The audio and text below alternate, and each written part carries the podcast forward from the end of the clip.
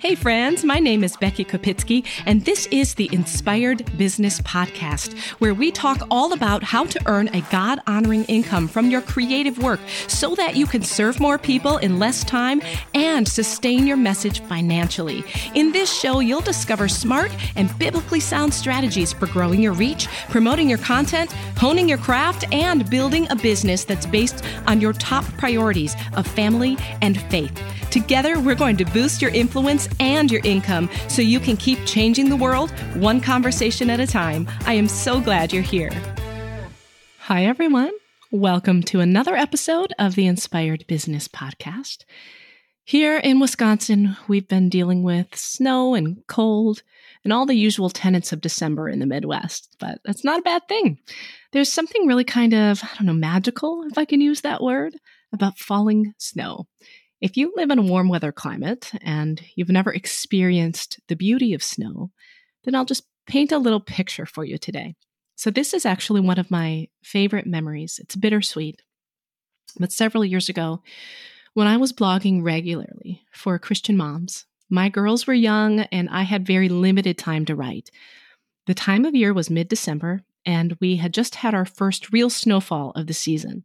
So I bundled my girls in their snowsuits and their boots, and I took them outside to make snow angels while I shoveled a few inches of snow off the driveway, which I should clarify was usually my husband's job. But I really wanted a chance to get some fresh air and I wanted to give the girls some playtime outside. So I remember thinking I'd do something nice for my husband and I'd take care of the shoveling. But I also remember the reason that I was outside that day was that my heart was really hurting because we had just heard the news of the Sandy Hook school shooting. This was 2012. And I was grieving and wrestling with God over those losses. My older daughter, who is now 16 and a junior in high school, she was in kindergarten at that time. And that is the same age as those sweet kids whose faces were being highlighted all over the news. And I was sad and I was baffled. So the chance to get outside was also a chance to breathe and to connect with God and to surround myself with this truth of God's creativity and his artistry so that I could remember he is real and he is for us, even in this world that juggles sorrow alongside beauty. There's something about falling snow that just reminds a soul how God cares about the details, you know, how each flake is completely unique and delicate and fleeting. Each one is crafted by a God whose handiwork is everywhere, and he doesn't leave us. Even when the world seems to be spinning out of control, he is still in control. And that day, while I was shoveling and blinking snowflakes off my eyelashes, I remember God gave me a blog post in its entirety. It was almost as if God was writing it and downloading it into my mind, and I received it. I remember that clearly.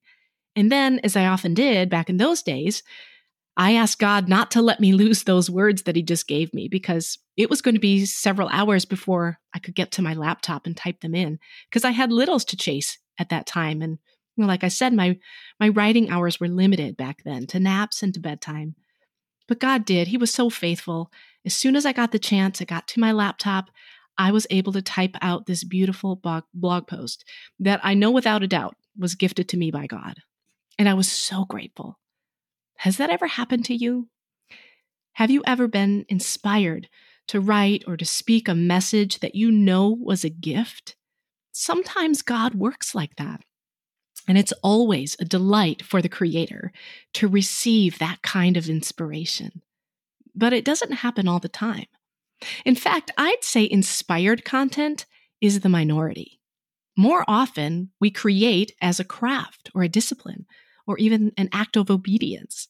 Does that make it any less valuable, though? It doesn't, no. And that's where I want to park today. A question came up recently from one of my podcast listeners, and it is a question I've heard before many times. So I figured it was worth exploring for anyone among us who has ever wondered about the idea of inspiration versus craft. That question is Should we wait for God to inspire us before we post or publish our content? How do we build a ministry or a business with consistency if we're waiting on God and His schedule doesn't align with our schedule or our editorial calendar? Those are fair questions. And I want to encourage you with some Bible truth as well as some biblically sound business advice. So let's begin with this idea of, div- of divine inspiration. Can it happen? Yeah, sure. I just described how it happened for me, and that example wasn't the only one. Many times I have experienced that joy of an easy write because the words and the ideas flowed. And because I know I was made in God's image, and scripture says his power is at work within me, it does make sense to credit God for giving my brain and my heart the ideas or the ability to form those ideas. So, in that sense, I would say our creative work is inspired by God. But we have to be careful not to put ourselves in the place of those who were called to be God's voice on earth. I'm talking about the prophets. There was a time in biblical history where God called prophets to fulfill a particular role they spoke directly to the people what God told them to speak. They were God's messengers. But we are not prophets. We're creators and we love God and He can inspire us to form thoughts and ideas. But our ideas will never be equal to Scripture. So, can you write or speak and still be aligned with truth, even if your message is not directly inspired? Yes. And I would argue not only can you, but you should, you have to, because that's the job. If you have been called to creative work, to write or to speak or to teach, then that is your vocation. And it's a really great job, right? We love it. Yet we know from scripture that for the Christian, all work, all vocations, all jobs are in essence ministry. We are to work as though working for the Lord and not for human masters. That means the dentist, the accountant, the math teacher is also working for the Lord. That's not just reserved for us authors or course creators or podcasters. All Christians are doing their work for God. What would happen if the dentist waited to be inspired to fill every cavity? His practice wouldn't last long, would it? Or if the accountant waited for inspiration to file my taxes? Well, I might be getting an unfortunate letter from the IRS. Nobody wants that. The writer of Hebrews prays that God will equip you with everything good for doing His will. And God does equip us. He has gifted us with creativity, with compassion, with intelligence. And He's given us His word to study. And Second Timothy tells us that God's word is useful for teaching, rebuking, correcting, and training in righteousness, so that the servant of God may be thoroughly equipped for every good work. And not only has God equipped us, he has also commanded us to be ready at any moment. 1 Peter 3:15 says always be prepared to give an answer to everyone who asks you to give the reason for the hope that you have. Always be prepared. Don't wait for inspiration. Know what to do when the moment comes. Yes, we can call on the Holy Spirit. We should call on the Holy Spirit to give us words and courage. That is a really excellent prayer to pray, by the way, every time you sit down to write. Holy Spirit, give me the words. But what does it look like when the Holy Spirit comes through? The thing is, it's not always a light bulb moment. Sometimes, most often, the Spirit brings to mind what you already know and asks you to do something with it. And that's not running ahead of God. That's good stewardship of your gifts. You already have everything you need to create content. Everything plus discipline. Our creative work has to become a craft that we hone if we hope to sustain it and to grow it. If you wait for inspiration and you feel strongly that that's what you're called to do, then by all means do that. But know that what you're establishing is an occasional hobby, not a sustainable ministry or business.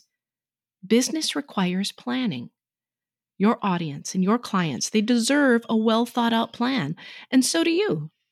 Remember, you run your business or your ministry. Your business doesn't run you.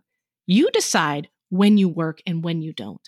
And yes, there is room for honoring your creative energy, but if you're constantly down to the wire on a deadline because you're waiting for the perfect light bulb moment from God, not only will you be stressed out, but you'll also have wasted multiple moments up until that point in which God has already equipped you to create a meaningful message. So, how do we make our work a craft? Here are a few tips. First, keep a notebook of ideas and jot them down as they come, whether that's an actual physical notebook or a notes app on your phone. Keep record of those ideas as they come to you, as you're inspired. That way, every time you sit down to write, you will already have an idea available to you, which you can flesh out now on your schedule. Secondly, ask your audience what they want to hear from you.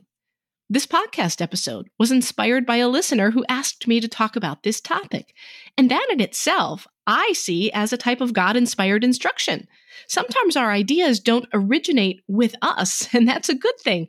Be open to how God might be using your audience or other trusted voices in your life to determine what you're meant to create. And then finally, establish a schedule. Set aside time, whether it's every day or a few days a week, and label those hours as your time to write or to create. Schedule them into your calendar, just as you would if they were any other job and your boss told you that you had to get the work done. Remember, you are the boss. So, boss you needs to have a talk with employee you and tell that employee to sit her bottom down at her desk or at a coffee shop or on the couch with a laptop, wherever you like to work. Plan ahead the hours in which you're going to get some work done. And then don't worry so much about the results. I know it's a lot easier to write when God pops an idea in your head and He practically writes the thing for you. Those moments are a gift, like we established, but again, they're not necessarily the norm. Most of my content has been created in discipline my blog posts, my marketing copy, my books. And sometimes when I used to sit down to write, eh, I would write something that did not end up to be usable. That's how it was for me, especially in the beginning, when I first started treating my writing as a craft. I had plenty of writing sessions that came up empty. I mean, I would write something, but that content didn't turn out to be anything useful. So it's okay if that happens to you. Because I'll tell you what came next for me, and it will do for you as well. After many years of practicing writing as a discipline, as a craft, I no longer struggle now to create something valuable when I sit down to do it because I've learned how to write, how to create in spite of those light bulb moments. And you will too. So, meanwhile, look at this process as training. Anything you create during your dedicated hours of honing your craft, it's all making you a better creator. It's strengthening your writing chops. If you wait for inspiration, you will miss out on hours and hours worth of practice. And like with any skill or profession, practice is what leads to mastery. Now let's just think about it this way. If you had to have heart surgery, would you rather your surgeon be the one who has performed your same procedure multiple times a day, day after day for years?